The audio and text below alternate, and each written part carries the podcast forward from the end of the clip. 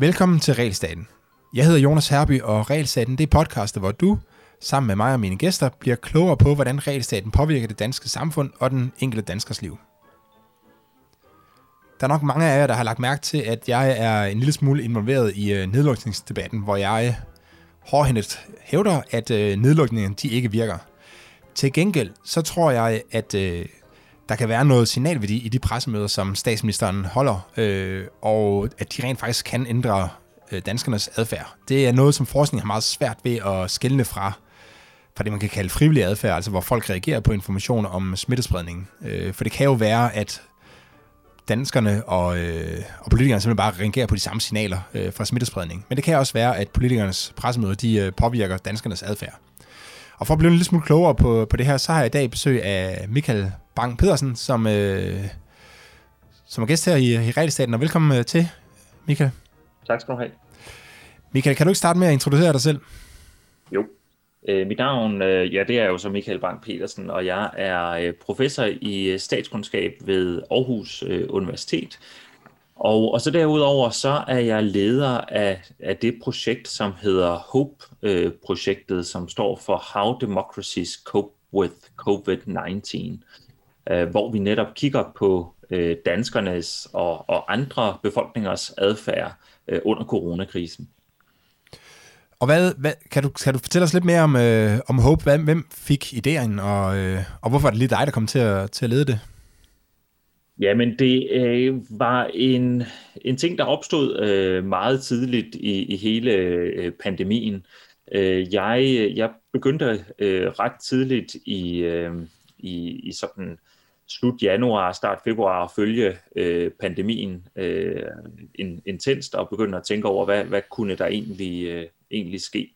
Og, og så begyndte jeg at øh, ikke bare øh, tale med min, øh, min sådan umiddelbare omgivelser omkring øh, nogle, nogle bekymringer omkring denne her øh, coronavirus, men også øh, tale lidt øh, højere i det offentlige rum omkring, at, at det her det var, var noget, som godt kunne skabe øh, problemer. Og, øh, og det, der så skete, da pandemien så for alvor øh, kom øh, til, øh, til Danmark, øh, det var, at, øh, at Carlsbergfondet øh, kontaktede mig, øh, blandt andet går jeg ud fra, baseret på, hvad jeg havde været ude og, og sige, øh, og, og spurgte, om, øh, om jeg ville sende en ansøgning ind, fordi de havde sådan nogle hastemidler i forhold til, øh, til coronakrisen. Og øh, øh, der øh, tog jeg kontakt til, øh, til, til tre andre forskere, som, øh, som jeg øh, har arbejdet sammen med øh, tidligere, og som jeg også vidste var, var begyndt at kigge på aspekter af det her. Det var så Rebecca Adler Nissen og, øh, fra Københavns Universitet, Sune Lehmann fra øh, DTU og Andreas Røgdorf øh, fra Aarhus Universitet. Og, og vi fik ligesom stykket, stykket en ansøgning sammen på meget, meget kort øh, tid, og øh, fik så en, øh, en stor øh, bevilling fra, fra Carlsbergfondet, og så var vi ligesom, så var vi ligesom i gang. Øhm, og, og det betyder jo også, at, at øh, vi kigger på mange forskellige ting. Øh, altså øh, grundspørgsmålet, det er det her med, hvordan er det demokratier reagerer på det at stå i en, en sådan krise, som den vi står i. Øh, og det der er jo, man kan sige, der er jo mange perspektiver på øh, en pandemi, hvor mange af dem og de stemmer, der var på det tidspunkt, øh, det var meget øh, sundhedsfaglige stemmer. Men netop fordi det er noget, hvor, hvor man kan sige, at der er høj grad af indgreb over for borgerne, og det er borgerne, der skal ændre deres adfærd, så er, er det humanistiske og det samfundsvidenskabelige er, er sådan set øh, lige så vigtigt at, øh, at forstå. Så det er det, vi tager os øh, af. Ikke det sundhedsfaglige, men alle de, mm. alle de andre ting, øh, om man så må sige. Og hvad, hvad for nogle datakilder bruger I? Jamen, vi, øh, vi, vi bruger i bund og grund det hele, øh, plejer jeg at sige. Øh, så det vil sige, at vi, øh, vi har en, en gruppe, som øh, laver sådan etnografiske feltstudier, øh, har været ude i, i kollektiver under første nedlukning og talt med dem, har været ude i virksomheder, øh, har været ude i sundhedsvæsenet, øh, hvor vi også stadigvæk har øh, nogen, der arbejder med at, at være ude og tale med almindelige danskere, hvordan oplever de det. Så det er jo sådan en helt klassisk humanistisk øh, måde at gå til det på. Men så laver vi også en masse spørgeskema-undersøgelser, øh, øh, hvor vi øh, sådan set spørger dagligt en stor gruppe mennesker om, hvad, hvad gør de lige nu, hvad tænker de lige nu om pandemien og omkring øh, sundhedsmyndighederne. Øhm, og så bruger vi også hele denne her øh, vifte af værktøjer, der er kommet i, i hvad man kan kalde big data-revolutionen, øh, så vi skraber en masse øh, informationer på de sociale medier, Øh, vi, vi bruger også øh, de her dataværktøjer til at hente informationer om, hvad der, hvad der skrives i de, i de trygte medier. Og så bruger vi en masse såkaldt mobilitetsdata øh, fra blandt andet Facebook og Google til at se, jamen, hvordan bevæger folk sig rundt i, i samfundet for at få en, nogle lidt hårdere indikatorer af, om, om vi danskere ændrer adfærd, øh, når der eksempelvis kommer restriktioner. Så i bund og grund, så bruger vi hele den samfunds- øh, og humanistiske øh, værktøjskasse. Og hvad, hvad, hvordan det er processen nu? Altså bruger I, jeres, bruger I al jeres tid på at holde styr på data og få det samlet det rigtige ind, og så komme på publikationerne senere, eller, eller er I også i gang med at publicere noget? Ja, men det er vi. Altså, det er, det, det er et meget atypisk øh, forskningsprojekt på, på alle måder. Ikke bare, at øh, det gik meget, meget hurtigt med at øh, få det øh, i gang, øh, men også at, at det er sådan i, øh, i, i forskellige faser, hvor at vi allerede nu ligesom forsøger at analysere dataene, når de kommer ind, og det er jo også nogen, vi, vi deler med, med både offentligheden, medierne og, øh, og myndighederne, øh, og så forsøger vi også at publicere på det øh, samtidig, så vi har en masse øh, videnskabelige artikler, der er øh, ude i review. Nogle er blevet, øh, blevet publiceret, men, men vi kommer jo selvfølgelig til at komme dybere ned i, øh, i tingene efterhånden, som, øh, som vi kan fokusere mere fra det øh, her og nu øh, krisemode øh, til det, det mere normale, langsom videnskabelige øh, mode. Men det betyder også, at nogle af, ja, eller alt det, jeg kommer til at, øh, at snakke om, meget af det er, er ikke, øh, der kan jeg ikke henvise til en peer-reviewet øh, artikel. Øh, noget af det ligger offentligt, og andet vil være forløbige analyser, som vi har mellem fingrene lige nu. Ja, ja. Man kan sige, det, det gode ved, at I reagerede så hurtigt, det er jo, at det løb, altså, så har det været muligt at indsamle nogle data undervejs, fordi tit sker der jo noget i øh, verdenshistorien, øh, eller, eller bare Danmarks historien, hvor man så efterfølgende tænkte sådan, ej, hvis bare vi havde haft data på øh, X og Y, så ville vi kunne lave en hel masse sjove ting, ikke? Men, men her har jeg jo reageret hurtigt, og giver trods alt nogle, nogle lidt flere muligheder, selvom, altså lurer mig, om ikke I sidder om et år, og så tænker sådan, ej, vi skal også have spurgt om, om, det er helt sikker på. Om det her, det er, ikke? På, er, er, der nogle ting, som du tænker, at det her det skulle være gjort fra starten af, som, øh, som, som jeg allerede nu er blevet opmærksom på, at det... Ja, det er jeg faktisk øh, ikke. Jeg har ikke haft de der øh, øh, øjeblikke, hvor man forbander sit øh, fortid selv for ikke at, at, at tænke over noget. Jeg, jeg synes overordnet set, så har vi, har vi øh, formået alligevel at få, få øh, tingene øh, med, som der skulle med. Det betyder ikke, at man, man ikke kunne have gjort tingene bedre, hvis man... Øh, hvis man havde haft mere tid til at, at tænke sig om. Og jeg tror måske, hvis jeg alligevel skal pege på én ting, så øh, vi indsamler jo data i andre lande end, end Danmark. Og, øh, og et af de lande, vi kigger på, det er Sverige, øh, og så kigger vi på en masse andre europæiske lande. Men Sverige er det eneste skandinaviske land, vi har, øh, har med. Og, og, og lige nu vil jeg utrolig gerne også have haft eksempelvis Norge eller Finland med og mm. været i stand til at, at følge, hvad er det præcis, der sker deroppe på, på holdningsplanet. Fordi når vi sammenligner med, med Sverige, jamen så kan vi, vi danskere, vi kan jo pusse øh, glorien øh, lidt øh, rent øh, smittemæssigt, men, men øh, hvis vi kigger til, til Norge og Finland, så er der jo noget, der tyder på, at, at, at de har lidt bedre kontrol med situationen lige nu, og, øh, og, og det vil være ret interessant at, øh, at få et, øh, et bedre blik for adfærdsdelen af, af det. Og der er det jo så rart for en, en forsker at bruge de skandinaviske lande som sådan et, et sammenligningslaboratorie, fordi der er mm. så mange ting, der er, er ens. Ja.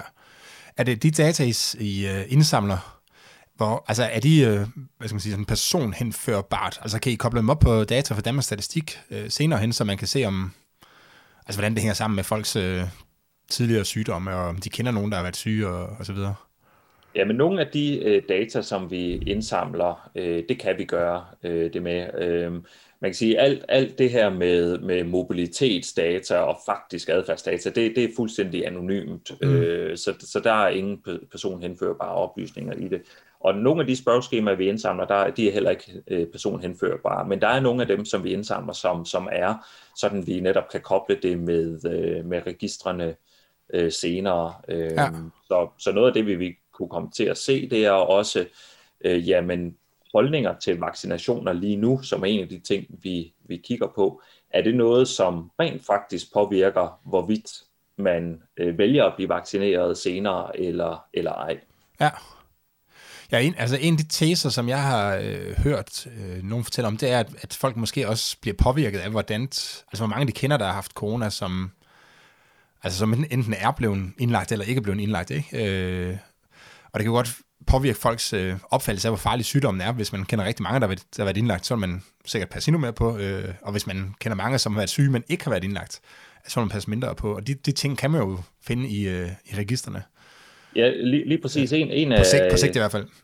Ja, en, en af de ting, som, øh, som øh, nogle af mine, mine kollegaer fra Aarhus Universitet eksempelvis har arbejdet med tidligere, det er at, at netop bruge registerne til at lave sådan nogle netværksanalyser eller nabolagsanalyser er det egentlig, og sige, jamen, hvor mange er blevet arbejdsløse inden for øh, eksempelvis 100 meter af din, af din bolig.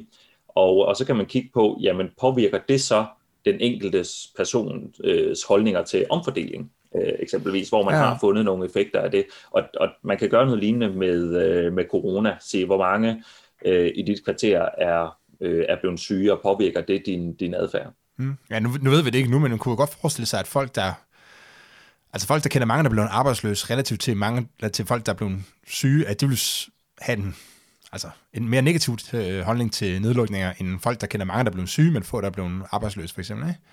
Jo, det er helt rigtigt, og, man kan sige, at det der med arbejdsløshed, det er noget, der er lavet øh, uden for corona-tid, øh, mm. øh, men det er sådan mere, mere at, at setup'et øh, kan lade sig gøre, og det er jo helt rigtigt, at, at øh, en pandemi har, har ikke kun øh, effekter på sundheden snævert, øh, og ikke kun øh, på, på, øh, på forekomsten af den specifikke øh, sygdom, men, men har jo også mange andre effekter netop øh, i forhold til økonomi, øh, i, i forhold til, til mentalt øh, helbred.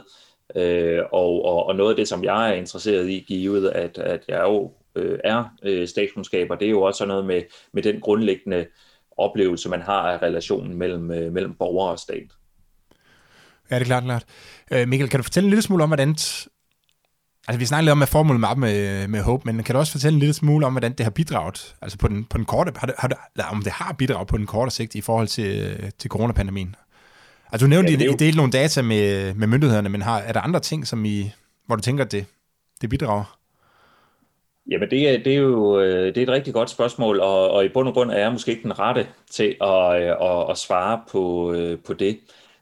Men vi, forhåbningen er, at, at de data, vi indsamler også her nu, øh, hjælper på forskellige måder. Øh, både, kan man sige, på, på myndighedsniveau, men også i forhold til, til den bredere offentlige øh, debat.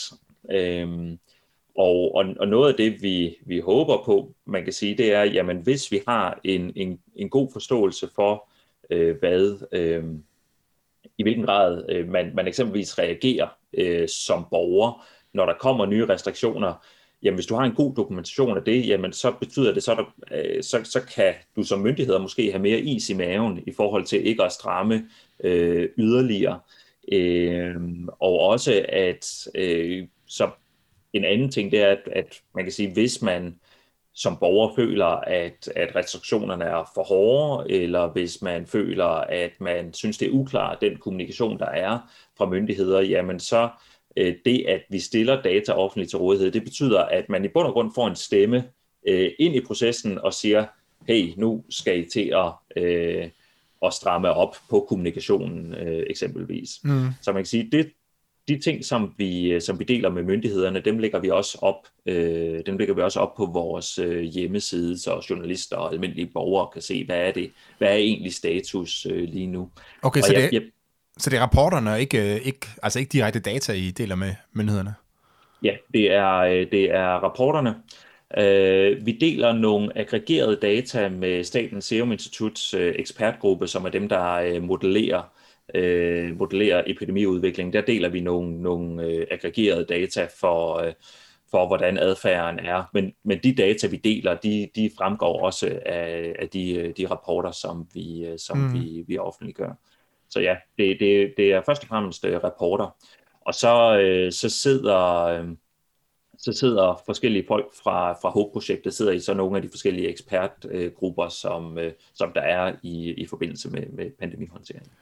Og hvad så på en lidt, læng- lidt længere sigt? Altså det, nu ved vi jo ikke, øh, hvad der sker i fremtiden, men det kan jo være, at øh, der kommer en ny pandemi igen om, øh, om 10 år. Hvad, er det, hvad, hvad håber I, at, at vi så kan lære af HOPE-projektet i forhold til, i forhold til næste pandemi?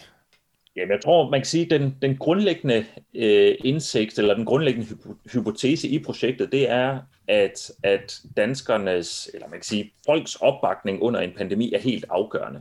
Altså, at det handler om øh, ikke bare eksempelvis, hvad der bliver øh, lavet af restriktioner, men også, øh, hvad det er for en kommunikation, der er, og at det måske er lige så vigtigt som, som de konkrete øh, politikker, der bliver, bliver vedtaget.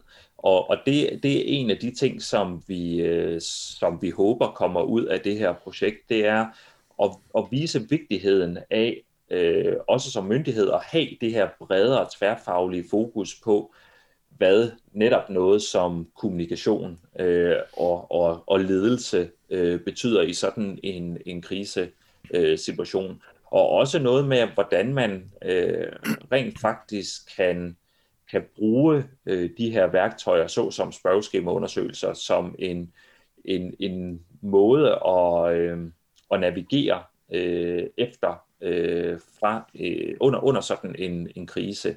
Og, og netop, at det handler ikke om at, øh, at overvåge borgerne, men det handler om, at borgerne også får en, en stemme ind i mm. processen, fordi de er nogle helt afgørende øh, medspillere igennem sådan en krise. Øh, nu, der er et spørgsmål, som jeg... Nå, det, den, den, den smutter lige, men... Øh, ja, ja, noget, nå, ja, øh, noget af det, jeg har tænkt på, det er, at øh, normalt, så kommer staten med råd og, og vejledning og sådan noget, og, og vi danskere, så siger vi, nå, whatever, øh, I siger, at I ikke må drikke mere end øh, x antal genstand per, per uge, men jeg gør, som det passer mig. Eller I siger, jeg skal spise så, sådan og sådan, øh, men jeg gør, som det passer mig. Men, men noget af det, vi har set her under øh, coronapandemien, det er jo, at folk har, det er i hvert fald min opfattelse, øh, at folk har fulgt de her råd altså ret kraftigt og sådan noget. Er det, hvad, hvad, hvad kan du fortælle, som ligesom kan underbygge min tese, eller, eller Jamen, modbevisen? Jamen, jeg, jeg er helt enig i din, i din tese, at øh, de her anbefalinger, som øh, kommer, de bliver i meget, meget høj grad øh, fuldt. Øhm, og det, det betyder jo også, at der er et, et, et særligt øh, ansvar, når man kommer med de her øh, anbefalinger, for at, øh, at, at de er proportionale med, med den givende smittesituation, og at at de er baseret på den bedst mulige øh, evidens. Øh, og man kan sige, du kan aldrig få perfekt øh, evidens, som man vil forvente uden for ko- coronatid i, i sådan en krisesituation. Men i hvert fald, at det ligesom er det, er det bedste bud, givet mm. det, man, øh, givet det, man øh, har. Og, og det, det, det skaber nogle interessante, øh, mere sådan politisk-filosofiske spørgsmål om, øh, jamen hvad, hvad er det egentlig, der, der indskrænker øh, hvad er det egentlig, der indskrænker ens øh, frihed? Fordi normalt vil man sige, jamen det, der indskrænker ens frihed, det er jo, øh, kan man sige, det er tvang. Altså, det er, hvis, det er hvis der er nogen, ja. ja, præcis, det er reglerne i sig selv.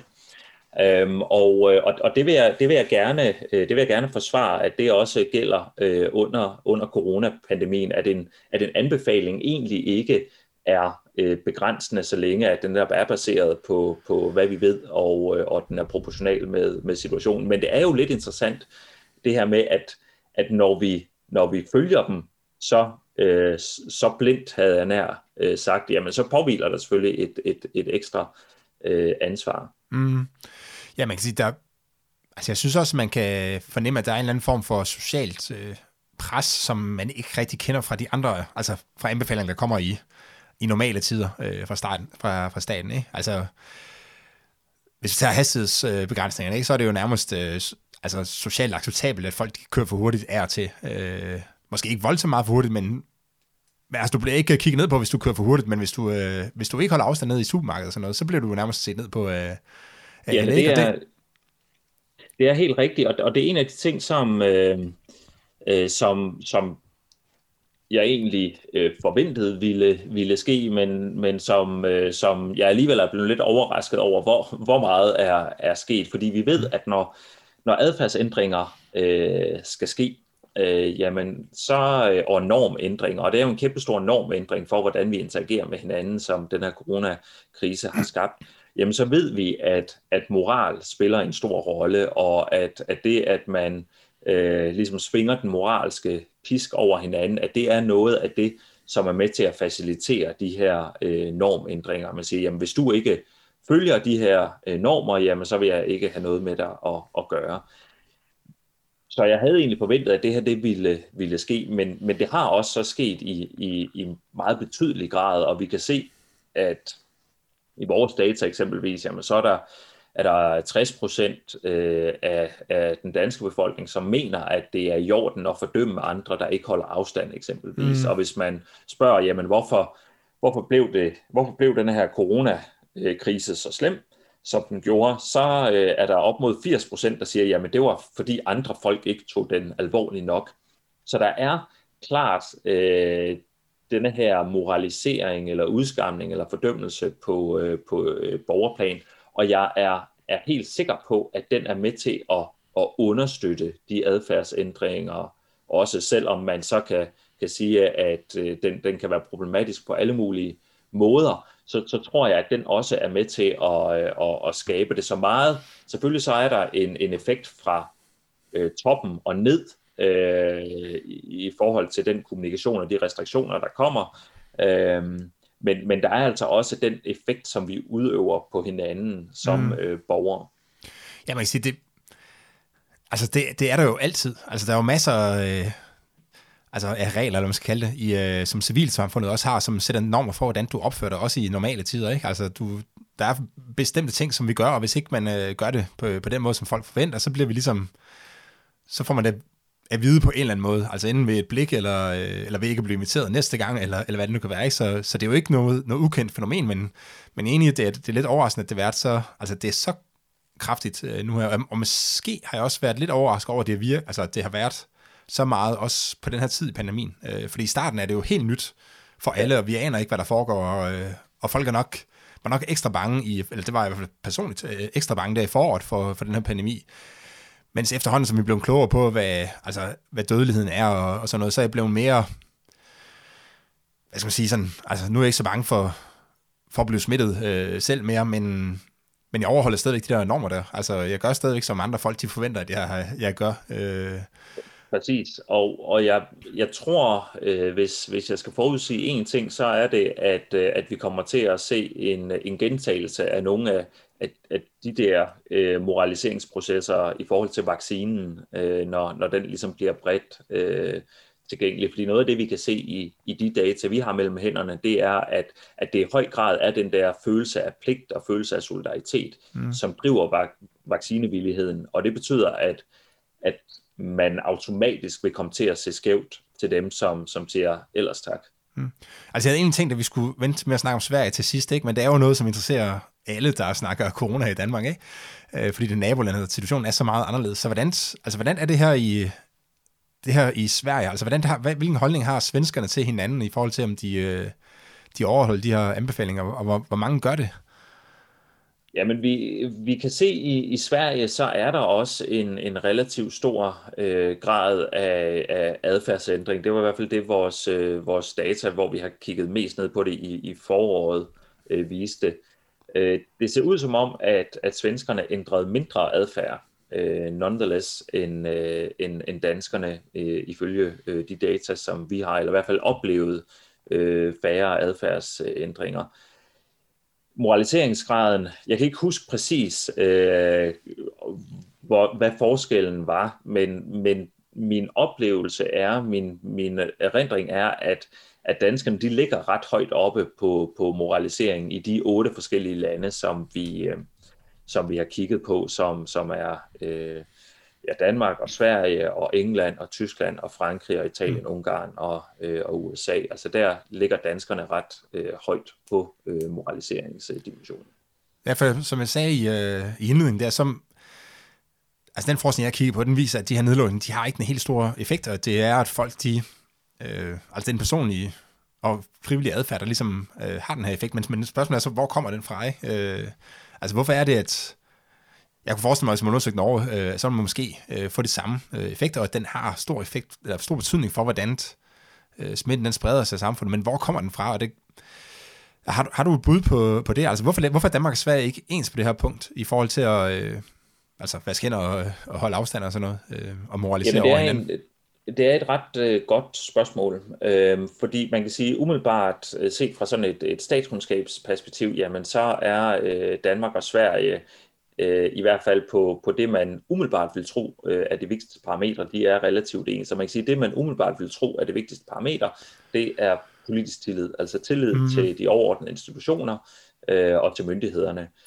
Øhm, så, så der skulle man tro, at jamen, danskerne og svenskerne, de øh, skulle bare øh, få nogle få desinger, og så vil de ændre deres øh, adfærd.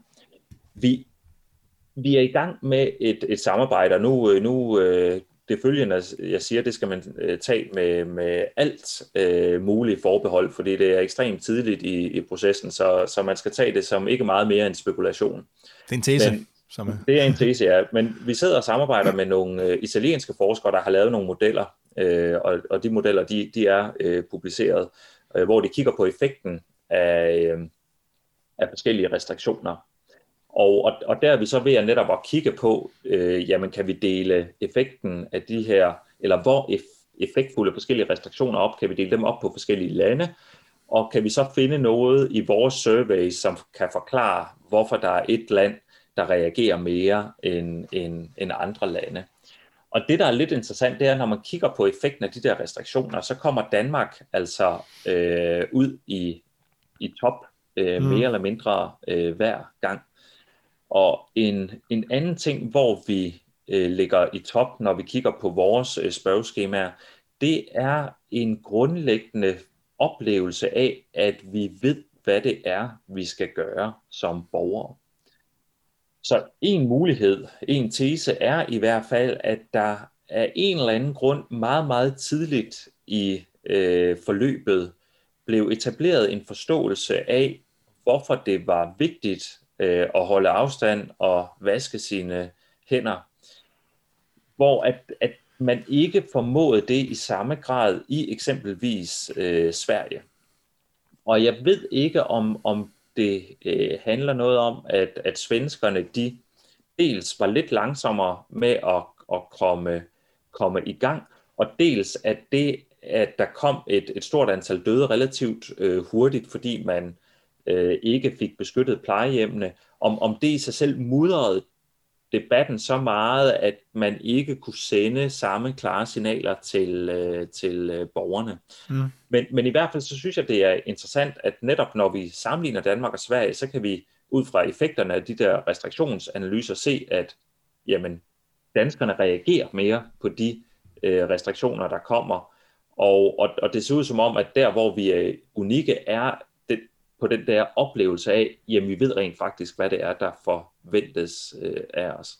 Ja, man kan også sige på sådan lidt mere anekdotisk bevis, så faldt, øh, altså dagen efter pressemødet der, der var der ingen, der var på arbejde eller i skole, øh, selvom det hele i princippet var åbent. Men alle var jo, ja, som du sagde, at vi havde ligesom forstået, hvad det var, der blev forventet af os, øh, og, og det, det udlevede vi så. Øh, og hvis man ser på, altså der gik jo faktisk en, næsten en uge, inden restauranterne de lukkede, øh, men hvis man går ind og kigger på Googles øh, Google Trends, øh, og ser, hvor meget det bliver søgt på restauranter. Der har jeg skrevet et blogindlæg om øh, tidligere, men så kan man se, at altså, søgningen, de, øh, de, de falder simpelthen bare øh, markant op til, op til restauranterne rent faktisk øh, lukker, ikke? Så det, så det underbygger jo ligesom, eller det er sådan en anekdotisk bevis i et omfang, men det underbygger jo lidt din tese om, at danskerne, de forstod udmærket godt, hvad det var, der blev forventet af dem, øh, ja, og hvad og, det var, vi skulle og, gøre for, for, altså, ja, for at klare sig igennem det her, ikke?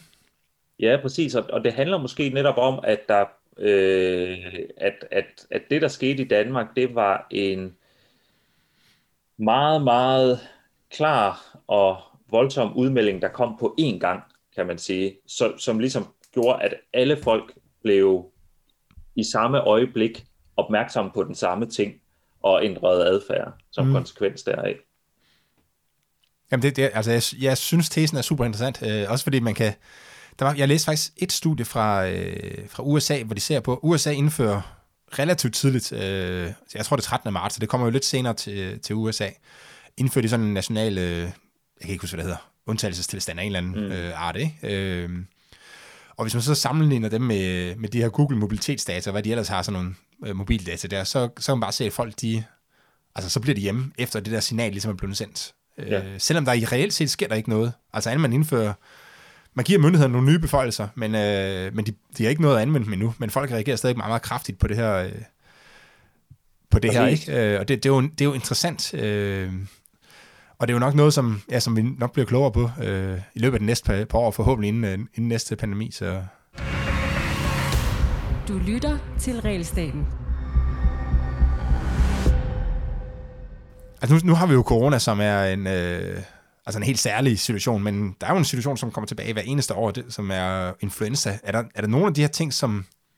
Altså nu har jeg jo kigget på befolkningen øh, generelt. Øh, altså er det noget af det, som du tænker, man måske kan bruge i forhold til at bekæmpe influenza, som jo... Altså jeg tror, hvis man kigger tilbage, altså der er, der er jo flere år, som har, hvor der har været flere influenza-dødsfald end øh, coronadødsfald i år, og, øh, og fordi den kommer så meget oftere, så er det jo nok samlet set faktisk et større problem, end, øh, end corona er. Øh, så, så er der noget af det her, man kan tage med over i, øh, altså, altså over tror, i influenza-håndteringen? Altså jeg tror i hvert fald, at noget af det, man kan tage, tage med, det er, at der øh, nu er, øh, er kommet øh, 6 millioner øh, borgere i, i landet med, med en eller anden form for øh, epidemiologisk øh, viden om, hvordan virus øh, smitter. Mm. Så jeg vil, jeg vil tro, at at vi kommer til, øh, jeg vil gætte på, at vi kommer til også at have nogle lavere øh, øh, infektionstal og, og dødstal i forhold til influenzaen, fordi der simpelthen er et, et større øh, beredskab i forhold til at sige, jamen hvis man er, er, er syg, så bliver man øh, hjemme. Et større fokus på, øh, på øh, håndhygiejne, og, og, og hvem ved, om, om øh, mundbindene kommer til at forsvinde helt ud af, af billedet. Jeg tror, mm. at der skal jeg tror, der skal noget notching til, øh, for at, at, at, at de der ting ligesom fortsætter med at være præsente i forhold til, til influenza, men jeg tror ikke, det er en umulig opgave for, for, for sundhedsmyndighederne at, at ligesom sige, hey, kan du huske, hvordan du gjorde under corona? Hvad med at, at, at, at gøre det også, når influenzaepidemien øh, kommer til, til vinter? Og ikke fordi man skal lukke samfundet ned, men i forhold til, til øh, nogle af de der øh, huskeregler, som, som er med til at, at sænke smitten, så som at blive hjemme, hvis man har nogle mm. influenza-symptomer, eller huske at, at spritte af. Ja, jeg tror også, der er, altså, jeg tror virkelig, der er mange danskere, der er blevet overrasket over, hvor, øh, altså, hvor farlig influenza egentlig er for, de, for den ældste del af befolkningen. Ikke? Øh, ja. Så hvis man ved, at oldefaren kommer til, til julefrosten, og man sidder der og har sådan lidt halsløg, jamen så, så kan det godt være, at man skal blive hjemme, øh, hvor man måske tidligere havde været tilbøjelig til at så tage med, fordi det var jo altså folk vil jo gerne se hinanden, øh, ja, men hvis, det, hvis, det, hvis man risikerer oldefars liv, så er det godt være, at man skal, skal springe den her ene øh, julefrokost over, og så må man se ham om to uger, ikke? Så det, ja. det, det, det er også noget af det, som jeg har spekuleret på. Det, det kan jeg næsten ikke forestille mig andet, end man, i hvert fald på kort sigt, altså de næste fem år, eller sådan, når vi øh, vil se det. Spørgsmålet er selvfølgelig, om det er en effekt, der ligesom falder ud, om det er noget, der ligesom altså, sætter sig fast i vores, øh, i vores adfærdsmønster, og den måde, vi ligesom omgår hinanden på. Ikke? Og det, det er et godt spørgsmål. Man kan sige, der er jo, der er jo nogle ting, der, øh, der gør det. Øh, man kan sige, mundbindene i de asiatiske lande er jo, er jo nu en, en, en standard øh, ting. Øh, man taler om, at vi holdt op med at spytte på gaden øh, efter tuberkuloseepidemien. Øh, så, så der er nok, der er nok noget, som, som godt kan, kan, kan holde fast. Og jeg tror, den, den mest... Øh, den mest øh, sådan sandsynlige er nok håndspritten. Jeg tror mm. ikke, vi, øh, vi øh, holder op med at spritte hænder øh, lige forløbig. Nej, og man kan sige, hvis man, skal, hvis man kan redde øh, antal personer ved lige at spritte af, inden man går ind og besøger oldefar på plejehjem, så, øh, så er det nok relativt godt givet ud. Præcis. Øh, nu, nu handler det jo meget om, øh, om smitsomme sygdomme, øh, og hvad hedder sådan nogle, altså luftvejs øh, øh, sygdomme.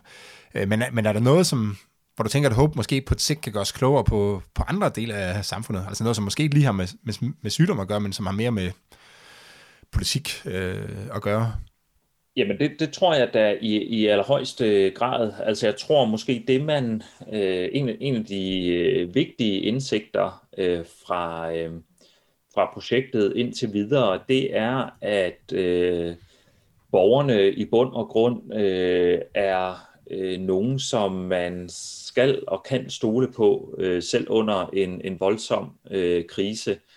Fordi vi netop, øh, jamen, vi, vi har været øh, lydhøre, øh, vi har kunne håndtere øh, øh, barske, øh, barske beskeder, øh, og, og også, også formået at, at stille os øh, kritiske, hvis, hvis øh, hvis, hvis man ikke oplevede, at, at det, der blev sagt, var øh, fornuftigt eller, eller meningsfuldt. Øh, man kan sige, at Mink-sagen satte øh, nogle, nogle tydelige aftryk i, i befolkningens mm. øh, tillid til, til nogle af de ting, der kom fra, fra regeringen og fra, fra sundhedsmyndigheder, men omvendt har borgerne så også været villige til at, at, at se bort fra nogle af de ting igen, når, når smittetallene steg her i december, jamen så har man sagt, okay, nu lader vi minksag være minksag, og vi, vi er sådan set klar til at, at reagere igen. Så jeg tror, at, at den helt fundamentale indsigt, det er, at, en, at man skal ikke frygte befolkningens reaktioner øh, under en krise. Øh, borgerne er sådan set opgaven voksen, så det, der er det væsentligste for myndighederne, det er sådan set at, at være åbne omkring den øh, situation, man, man står i, og, og inddrage befolkningen så meget som muligt. Mm. Og gælder det på tværs af alle? Altså, der har jo været diskussion om, at på et tidspunkt var det de unge, det tror jeg var lidt i foråret, der hvor der, der var blandt andet nogle billeder, hvor man kunne se, at det, var, det gav altså lidt forskel, om det var taget med sådan en øh, hvidvinkel eller, eller zoomlinse.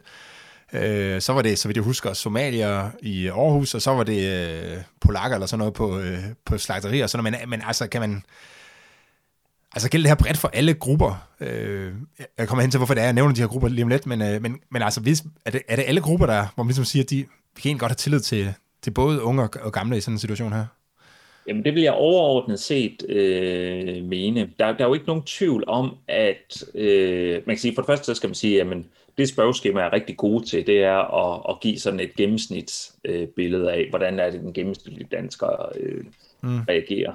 Men, men men derudover så, øh, når, vi, når vi kigger på det, jamen de unge har haft flere kontakter med andre hen over, øh, hen over coronapandemien.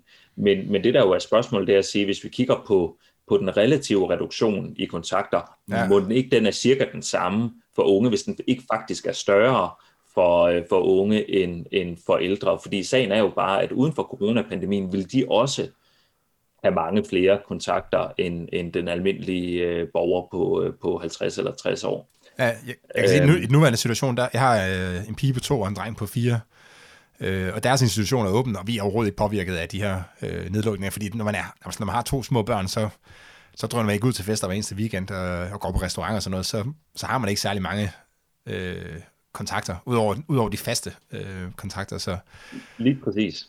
Øh, og øh, så man kan sige, de, de, de unge, også når vi kigger på, bakker de op øh, omkring øh, øh, sådan det, at, at selvfølgelig skal man øh, håndtere denne her pandemi. Ja, det gør de. Øh, og man kan sige, det er også, nu, vi har ikke, vi har ikke nogen data på, øh, på minoritetsmiljøer, øh, når det kommer til, til indvandrere. Øh, vi har, vi har en del data, og det er også sådan nogle forløbige analyser, som vi, som vi sidder øh, med omkring øh, betydningen af politisk tilhørsforhold, øh, hvor vi kan se, at, at der er en, en, øh, en stor splittelse blandt øh, borgerlige og, og venstreorienterede vælgere om, går man nu for hårdt frem eller, eller ej, og man kan sige, det er ikke så overraskende, man, man vægter forskellige ting som forskellige vælgergrupper mm. øhm, og bliver ramt øh, forskelligt øh, af, øh, af tiltag.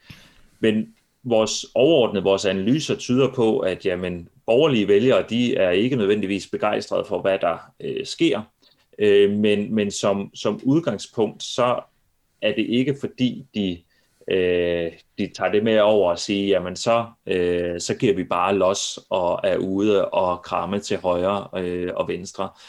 Øh, der, er, der er en tendens til, at øh, borgerlige vælgere har lidt flere kontakter, men det ser primært ud som om, at det er drevet af, at øh, de er ansat på øh, det private arbejdsmarked, hvor arbejdspladserne stadigvæk er åbne. Mm. Ja, grund til, grund til at øh, jeg bragte op til, fordi jeg læste et, et meget interessant øh, blogindlæg øh, fra, jeg kan ikke huske faktisk, hvor det var hen, øh, men, men en af pointerne var, at alle faktisk gerne ville øh, gøre det her. Altså, de vil gerne gøre det, gøre det rigtigt. Øh, og når man så så det her med, at der var stort udbrud blandt somalier eller blandt øh, slagteriarbejdere eller andet, så var det typisk, fordi de var i nogle omstændigheder, som gjorde, at det var svært. Mm. Og det var faktisk præcis det samme, du lige øh, sagde i forhold til borgerlige og, ja. og venstre, øh, venstrevælgere, eller hvad hedder det? Ja, de røde vælgere. Øh, at man er nogle omstændigheder, som gør, det er sværere at holde ja. afstandskrav og, øh, og sådan noget ting. Og det er jo nu generaliserer jeg nok lidt, men det er jo nok det, man sådan også vil forvente af, af, af sådan nogle polske slagteriarbejdere, at de måske bor mange på, på samme værelse eller eller andet, ikke? fordi de er, i, de har i kort tid og vil gerne hellere spare pengene op, end at betale dem i, i, i husleje. Øh, altså bor de altså bare tættere, og så er det sværere at så beskytte sig mod, øh, mod sådan en smitsom øh, virus. Øh, og det samme, hvis man har relativt få kvadratmeter per, per person i husstanden, jamen, så er der også større risiko for, at det kommer til at smitte dine, øh, smitte din, din familie, øh, og så videre, og så videre. Ikke? Så, ja, så det var ligesom pointen, og der lyder som om, at der er noget af det data, som I har, som faktisk understøtter hans, øh, hans Ja, men det, det, det, det synes jeg, at øh, man kan sige, der er, der er selvfølgelig øh, øh, små aktivistiske øh, lommer. Øh, vi så demonstrationer i, øh, i Aalborg og København her i, i weekenden, og, og det er klart, at, at der er grupper, som øh, er... Øh, jeg så et, et interview, hvor at de blev beskrevet som øh, øh, vrede, trætte øh, af, det, af det hele og ved at blive sindssyge. Og man kan selvfølgelig sige, at der er grupper, der har den fornemmelse, og derfor retter nogle, nogle store frustrationer mod, øh, mod systemet øh, og mod øh, myndighederne. Men, men overordnet set, så er min oplevelse også, at generelt set, så handler det om, om omstændigheder mere, end det handler om sådan bevidst ønske om ja. at ikke følge de anbefalinger, der kommer. Ja, der, det er klart, der vil altid være nogle, øh, altså nogle brød med Carlo, man skal sige. Øh, ved, nu vil jeg ind på det, er, er der nogen, der, altså, det, det, lyder, det lyder lidt som en øh, som, som trodsreaktion. Altså, kan I sige noget om det, hvor mange der ligesom handler, altså om der er nogen, der handler i, øh, i trods, det har været en af mine jeg ved ikke, man sige sådan bekymringer, men det er noget af det, jeg lidt spekulerer over, om der er noget af det her, der ligesom kan føre til, at folk begynder at handle i trods, fordi de altså bare er simpelthen trætte af, at deres forretning er lukket ned, eller hvad det nu kan være, eller deres arbejdsplads er lukket ned. Ja, vi kan, man kan sige, det som vi, vi kigger på øh, i, i den forbindelse, og, og det handler også noget om, at, øh, at uden, for, uden for coronatid, øh, det er noget af det, jeg forsker i, det er politisk ekstremisme og, og sådan had på sociale medier og, og den slags ting. Så, så på den måde, så har nogle af af de her mere ekstreme reaktioner har sådan min, min naturlige nysgerrighed. Så noget af det, vi også har, øh, har kigget på, det er, jamen, hvad er det rent faktisk, der driver de frustrationer, som der er nogen, der, øh, der har. Og, og noget af det, som vores undersøgelse tyder på, der, det er, at jamen, det at leve under en pandemi, det er bare udmattende, og det er fordi, du kan være bekymret på en lang række fronter. Du har din øh, øh, måske den økonomiske situation, der er dine sociale kontakter, der er dit mentale helbred, øh, der er dit fysiske øh, helbred, øh, der er noget omkring, om, om staten går for langt i forhold til dine frihedsrettigheder, og det, hele den der pakke af bekymringer, den, den, øh, den påvirker din øh, relation til, til staten, øh, fordi det er ligesom opfattes som, du, man kan sige, du har den usynlige fjende, som er, er virus eller øh, epidemien som, som sådan, men den kan du ikke rigtig gøre noget ved. Så den, den mere sådan håndgribelige, umiddelbare øh, modstander, jamen det er, er den part, der vedtager de restriktioner, du bliver underlagt. Og derfor så er det altså derimod øh, frustrationerne rettet. Så vi har jo sådan relativt god øh, evidens for, at, at de der følelser af udmattelse, de, de skaber sådan nogle antisystemiske øh, tendenser, hvor at man, man, man sænker øh, sin opbakning til det politiske system som sådan, og får en, en snært af, at så kan det også bare være lige meget øh, det hele. Og der er også noget, noget evidens, øh, også her fra Danmark, der, lige er kommet, som, som viser, at, at den der udmattelse, øh, som også WHO har været ude og, og tale om, omkring den her pandemic fatigue, jamen mm. det er også noget, der er med til at, at reducere tilbøjeligheden til at, øh, at følge, øh, følge anbefalingerne. Mm. Man kan sige, noget, noget, min, min tolkning af meget af det, der sker øh, lige nu, øh, i hvert fald i den danske situation, det er, at, at det er vigtigt at skelne mellem, øh, hvorvidt man følger anbefalinger, og så hvor ondt det gør at følge anbefalingerne. Og, og der er masser af indikation af, at det gør mere og mere ondt at følge anbefalingerne i form af stigende ensomhed, stigende stress, men, men samtidig så ser det ud som om, at vi altså stadigvæk gør det. Det gør bare mere ondt. Mm. Hvordan påvirker den her, altså nu er der jo kommet vacciner, og man kan ligesom se lyset for enden af tunnelen. Har I kunne se nogen påvirkning, altså nogen effekt af det? For jeg synes, for, for mig selv, så er det ligesom sådan en, okay, altså nu er der et par måneder tilbage, så øh, det skal sgu nok gå, ikke? Øh, men hvis man nu, lad os nu sige, at, man, at du melder ud og sagt, at der går øh, nok fem år, før vi har en vaccine, så er, Altså, så er det været noget andet. ja, præcis. Altså, min, min, øh, min, min grundlæg... Vi har ikke kunne se, at, øh, at vaccinediskussionerne ligesom har, har rykket øh, på, på øh, opbakningen til, til restriktionerne, og der er en, der er en del evidens for, at, at øh, ting som, eller mere positive øh, følelser som håb og optimisme faktisk er vigtige for at kunne, kunne agere øh, smitteforebyggende, også under øh, coronapandemien. Øhm, så, så, så umiddelbart, så, så tror jeg ligesom det du siger, at, at håbet om vaccinerne skaber en, en øget motivation til, at man ligesom kan, kan holde, holde ud. Men jeg tror så også, der kommer til at være lidt en anden dynamik, når vaccinerne først bliver udrullet. Altså når vi først er der, hvor at den sårbare del af, af befolkningen mm. er, øh, er vaccineret, så tror jeg relativt hurtigt, at der begynder at komme nogle diskussioner, hvor man siger, okay, nu skal vi nok øh, åbne op, fordi vi kan se meget af det, der driver motivationen til at agere smitteforebyggende, det er også empatien med de, med de sårbare. Mm, jeg, har, jeg har et blogindlæg, hvor jeg skriver, at øh, jeg tror, det er midt i marts eller sådan noget, der er næsten, der, der stort set alle sårbare, plus folk over 80, der forventer de, de er vaccineret, ikke? Øh, og skriver så, altså, så skal vi have en ordentlig jule, eller påskefrokost, ikke? Øh, I stedet for den tamme, tamme jul, vi havde. Øh, hvordan, i forhold til, Øh, kan man sige noget om, hvordan nedlukningen de påvirker den øh, politiske splittelse? Øh, du var lidt, lidt inde på det, øh, at folk kunne med deres frustrationer mod staten, men hvis det nu... Altså, det er der jo større grund til at gøre, hvis du bor i, øh, i England, hvor man har været øh, spadet ind i sin egen bolig, i forhold til hvis man bor i Sverige, hvor staten jo ikke som sådan har gjort specielt meget. Nej, så, så, vil... så ved man om det? Jamen, jeg, jeg tror ikke, man, man ved det ikke så meget øh, endnu. Øh, jeg har ikke set nogen, øh, nogen analyser, men der blev publiceret øh, ufattelige mængder øh, om, omkring det, så det kan godt være, at jeg har, har misset det. Men, men der er nogle indikationer i vores, i vores eget data om, at, øh, at, at noget af denne her øh, splittelse, som, øh, som vi kan se i Danmark, er relativt øh, stor langs partimæssige skæld øh, her i, i Danmark, og måske også større end, end det, vi ser i, i nogle af de andre lande, på trods af, at, at den britiske og eksempelvis den franske nedlukning har jo været betydeligt mere øh, brutal end, end, end det, vi øh, oplever, selvom at, at, at det er hårdt nok, kan man sige.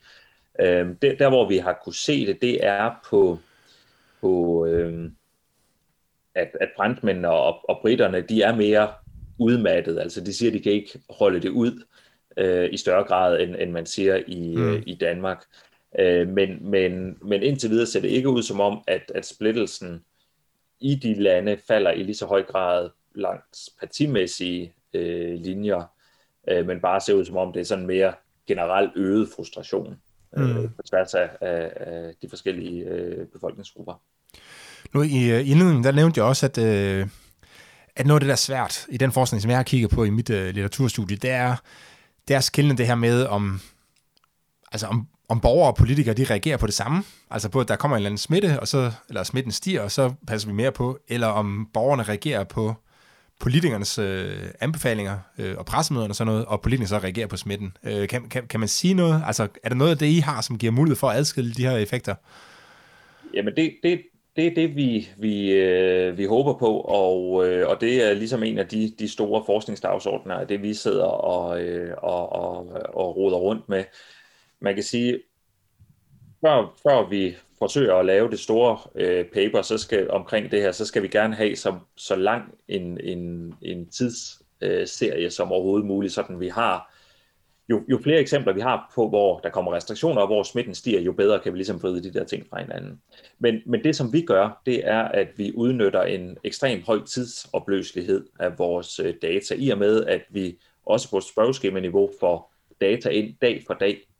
Så betyder det, at vi kan begynde at se, jamen, hvordan reagerer folk, når smitten stiger, og hvad sker der så, når de øh, efterfølgende, øh, at der så kommer restriktioner.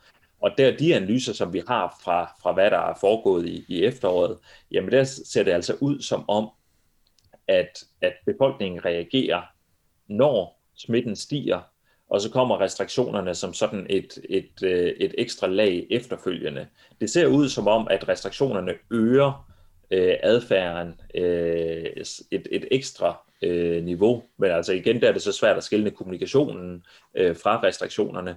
Men, men et, et helt klart, en helt klar ting, det er, at, at adfærden følger øh, smittetallene. Så at når smittetallene stiger, så strammer vi op, og når de så begynder at falde, fordi at adfærdsændringerne virker, jamen så slapper man af øh, igen, mm. og det gør man også inden restriktionerne er blevet, øh, blevet ophævet. Og, og det, det skaber jo så lidt af den sådan trappeeffekt i epidemien, vi har, vi har set igennem øh, efteråret, fordi når vi så slapper slapper af, jamen så går epidemien i gang igen. Ja, der er øh, Christian Bjørnskov og Kasper Planeta Kæp. Jeg ved ikke, om du... Jo, du kender nok Christian Bjørnskov. Øh, de har jo lavet et nyt studie, og de kigger på, øh, på hvad der skete i, øh, i Nordjylland, og de finder faktisk den her effekt med, at der er det der, det som man som økonomer kalder regression to the mean, altså at, at når smitten stiger, øh, så i perioden efter vil man så faktisk normalt forvente, at smitten falder igen, øh, fordi, ja, måske på grund af det, som du, øh, du netop beskriver øh, her, ikke? Ja. Øhm, lad os snakke lidt om Danmark og, og Sverige. Er der nogle ting? Nej, der er faktisk en ting, inden vi går til, til Danmark øh, mod, mod Sverige. Øh, eller Danmark og Sverige, er nok mere politisk korrekt. Øh, så og det, her, det forventer jeg ikke, du sådan kan, kan svare på, men jeg synes, og jeg ved ikke, om du så pressemødet, det er den 5. december, øh, hvor, de, øh, hvor Mette Frederiksen, for det, det synes jeg faktisk, de strammede, altså det eneste, de egentlig gjorde sådan reelt set, det var, at de strammede øh, forsamlingsforbuddet fra 10 til 5 øh, personer, og det er jo ikke... Den 5. januar. Ja, 5. januar, sorry. Ja, 5. januar selvfølgelig, ja. Øh, og det er jo ikke en, altså ikke en voldsom stram, stramning, både, både fordi der var jo en relativt lav grænse i forvejen, og for det andet, så, øh, så er det også relativt svært at håndhæve for, øh, for politiet i, i rigtig, rigtig mange situationer. Det er selvfølgelig en stramning, men, men ikke nær så stramt så stram som noget af det andet, vi har set.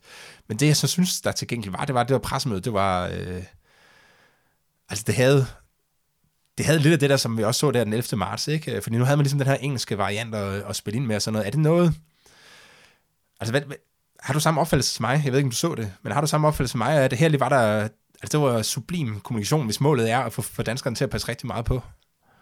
Jamen, der, er ikke, der var ikke nogen tvivl om, at, øh, at der blev øh, råbt øh, vagt i gevær, om man så må øh, sige, på det øh, pressemøde.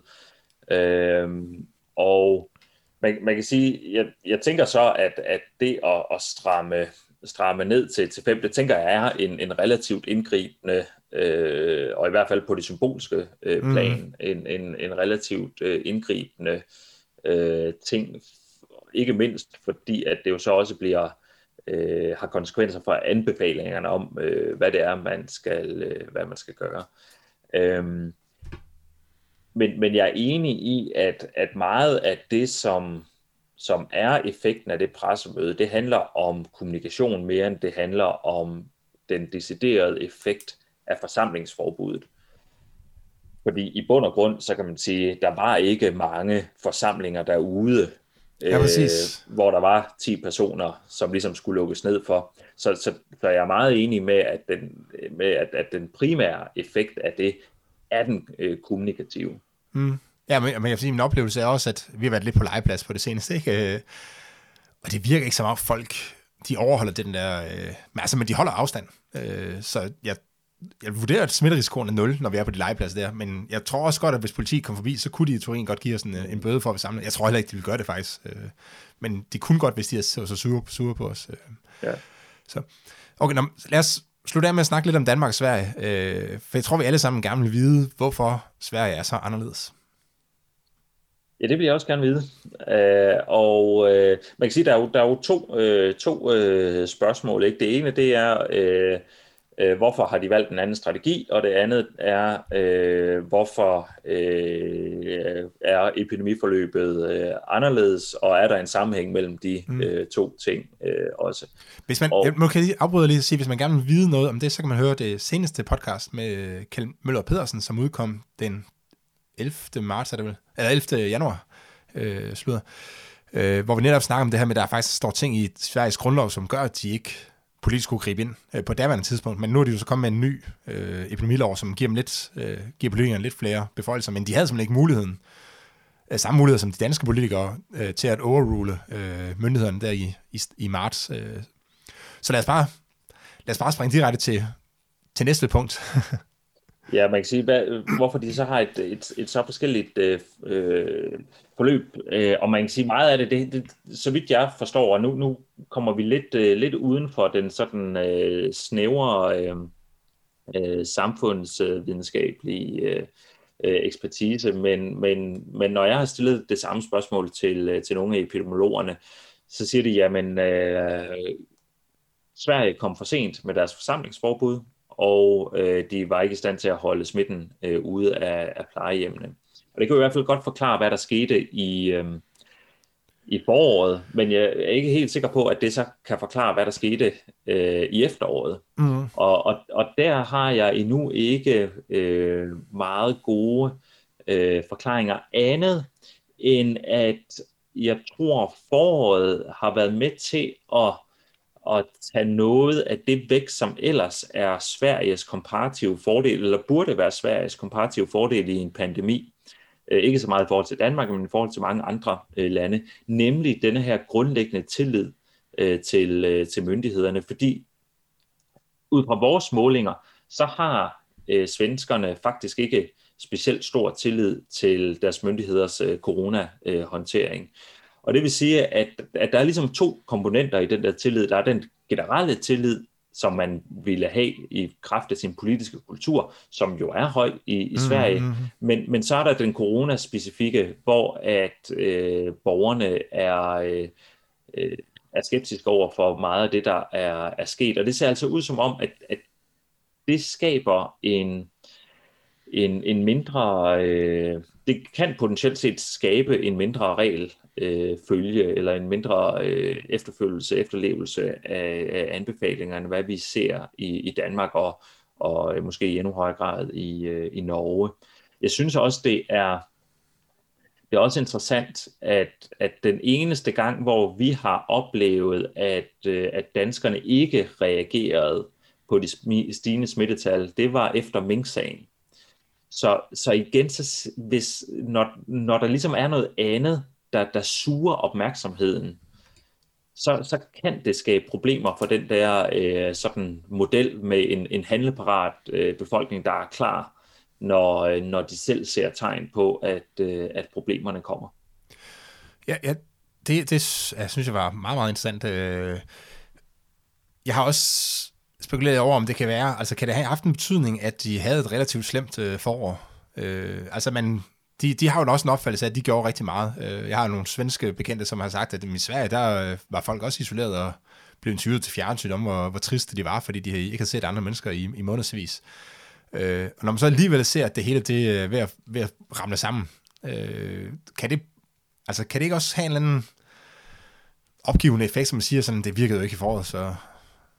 Jo, det, det, det tror jeg, at det, at at det kan. Øh, man kan sige, det bliver jo endnu en, en, en interessant øh, ting at dykke, dykke ned i og sige, hvad er mm. samspillet mellem de forskellige øh, bølger, og hvor godt man klarede den ene, øh, og det påvirker den, den anden. Men der er ikke nogen tvivl om, hvis vi kigger på forskning omkring øh, risikoforebyggende adfærd, altså det at undgå at blive, blive smittet i den her situation, det handler enormt meget om, ikke bare hvor bekymret du er, men også øh, har du tiltro til dine egne evner øh, til at, øh, at forebygge den her risiko, mm. og, og har du til, tiltro til de øh, øh, anbefalinger, du får fra, fra myndighederne. Og man kan sige, hvis du øh, stod i en situation i foråret, hvor at du følte, du gjorde, hvad du kunne, men alligevel kunne du bare se de her smittetal og dødstal stige, jamen så er det for potentielt set noget, der kan, øh, kan sætte sig i den der oplevede handlekompetence, mm. Som gør, at du bare reagerer øh, mindre, på trods af, at, at du, du har en oplevelse af, at du reagerer. Nu er det desværre en periode, I ikke havde data for, der, lige, lige da nedlukningen skete, men kan det have haft en effekt også, at det var, altså det var statsministeren i Danmark, der, øh, der, der trådte frem på, på tv mens i Sverige var det jo en altså relativt ukendt øh, Anders Tegnell, som, altså han var jo ikke kendt på det tidspunkt, det var han så blevet, blevet øh, sidenhen, men...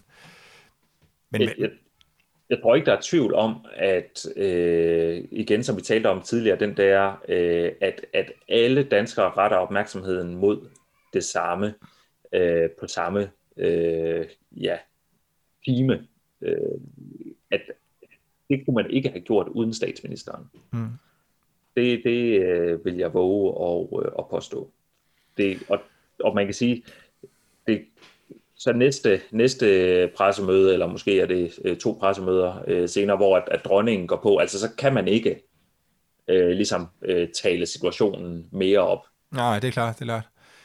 Der er en af de ting, som jeg har, øh, altså jeg synes, der er ret, ret interessant i forhold til det, det er også, at altså, Tegnell, han, han spillede jo også eller fremlagde situationen anderledes, kan man sige. Ikke? Altså, Mette Frederiksen, det var øh, et hvert dødsfald, dødsfald af et for meget, øh, men Stignelle, han var mere sådan, jamen det her det er noget, vi skal igennem, og, øh, og livet skal ligesom gå videre og sådan noget, og, og, det, og det, altså hvis man tror på, at folk de ligesom lytter til signalerne, uanset hvem der afsender dem, øh, så har det jo også en betydning for, hvordan folk de reagerer, når de så kommer ud i, i samfundet bagefter. Ikke? Altså det kan også ske, at de siger, okay, jeg trænger altså til at se nogen, så nu skal vi ikke invitere gæster, øh, selvom der er pandemi.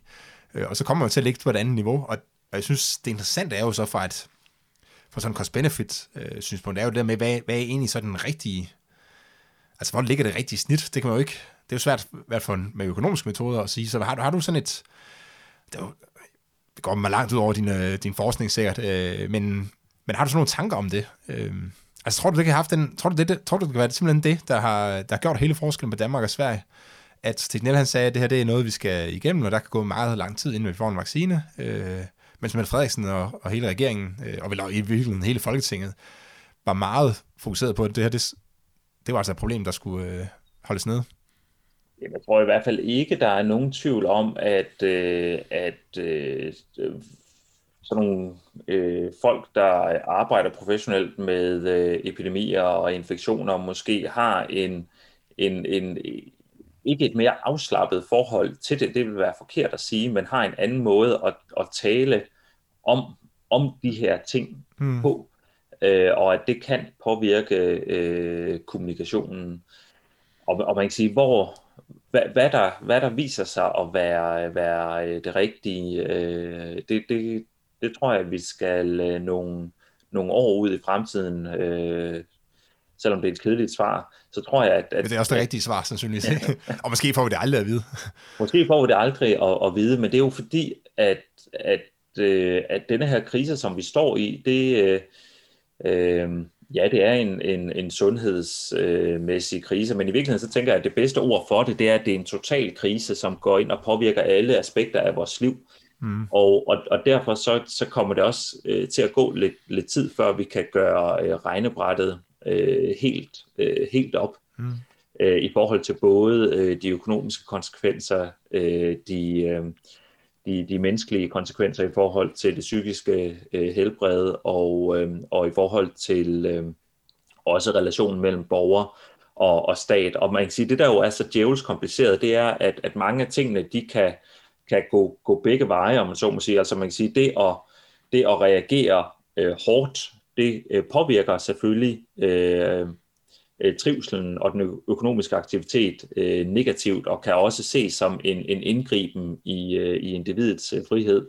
Men det at ikke reagere hårdt nok, det kan også have trivselsmæssige negative mm. omkostninger i forhold til de bekymringer for øh, epidemien, det skaber, og kan skabe øh, også, også problemer i forhold til relationen mellem borger og stat, fordi det kan skabe en oplevelse af, at staten ikke har din, din ryg, når tingene går galt. Så det det der med, at, at dels så er konsekvenserne af den her krise så mangefacetteret, og det er, er svært at forudsige præcis, hvordan forskellige typer af reaktioner eller forskellige grader af reaktioner, øh, hvad, hvad fordele og ulemper er i forhold til de forskellige parametre. Mm.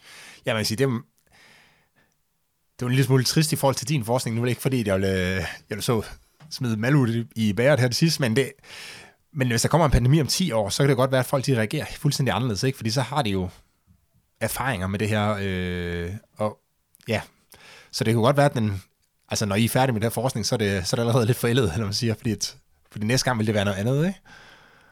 For, forhåbentlig vil det ikke være, øh, være, øh, være helt øh, forældet. Jeg tror også, at, øh, at selvom det vil selvfølgelig være en, en, en ny situation, øh, så, så tror jeg, at hvis man kigger øh, mod, øh, mod uh, de asiatiske lande, så ser det ud som om, at, at man godt kan bruge nogle af de, de indsigter, fordi de, mm. er, de har et handleberedskab uh, nu baseret netop på eksempelvis SARS. Øhm, og jeg tror også, at, at en af de ting, øh, måske det væs- væsentligste bidrag fra, øh, fra HOPE-projektet, det er øh, det her med at understrege væsentligheden af en, en tværfaglig øh, tilgang til en, øh, til en krisesituation af denne her karakter. Og, og det, det er i hvert fald en, en indsigt, som jeg vil påstå ikke bliver forældet. Det er jeg helt enig jeg, jeg tænkte faktisk over det, da du sagde det til at starte med, at det, det var også en, altså det var ikke kun en sundhedskrise, det handler også om mange andre ting, at jeg har stået på en masse af gange, at altså, at i virkeligheden så skulle andre faggrupper blande sig udenom det her, det er jo kun øh, sundhedsfolk, der må udtale sig om det her, men det er men altså i mine øjne er det fuldstændig forfejlet, fordi det, der er nok, der er en hel masse sundhedsfagligt, men, men det, det, det fører så til nogle anbefalinger, som har øh, konsekvenser for hele samfundet. Øh, og, og der kommer både økonomer og skanpoler og, og hvad de ellers sidder øh, jo i spil i forhold til at vurdere om, altså er det her proportionalt i forhold til problemet? Øh, er det her den bedste måde at så opnå målet øh, på, hvis man gerne vil have folk til at ændre adfærd? Skal vi så gøre det ved at lukke frisøren, eller skal vi gøre det ved at lave store plancher, hvor de kan se en rød og en grøn kurve? Øh, eller hvordan gør vi egentlig det her ting? Og det, og det er forhåbentlig noget af det, som vi kan blive, øh, altså kan bruge forskningen for HOPE-projektet på. Det der med, at hvis vi ved, at, for, at borgerne faktisk gerne vil gøre det rigtige, øh, så handler det jo meget høj grad om at, at vise så mange røde og grønne kurver som, som overhovedet muligt. Ikke? Øh, Michael, det har været har, har, plejer, har du noget, du gerne vil slutte af med at, at sige? Nej, jeg synes, det var en meget, meget smuk øh, opsummering, og jeg, jeg er fuldstændig enig i, at, øh, at, at, at det er det, øh, som jeg også håber, at, øh, at HOPE-projektet vil, øh, vil bidrage med. Michael, det har været øh, super interessant. Øh, tak fordi du vil bidrage til, til regelstaten og til at gøre, gøre lytterne øh, klogere. Det var, det var virkelig spændende. Velkommen. Og til jer, der sidder og lytter med derude, så ja, I ved efterhånden, hvor I kan, kan finde mig, men min mail er herby.cepos.dk, og I kan også finde mig på øh, diverse sociale medier, så Google Jonas Herby, og så er jeg sikker på, at I kan finde kontaktinformationerne. Øh, og skriv, hvis jeg har nogle spørgsmål, eller kommentarer, eller ønsker til folk, som jeg skal tage en snak med. Så tak fordi I lyttede med.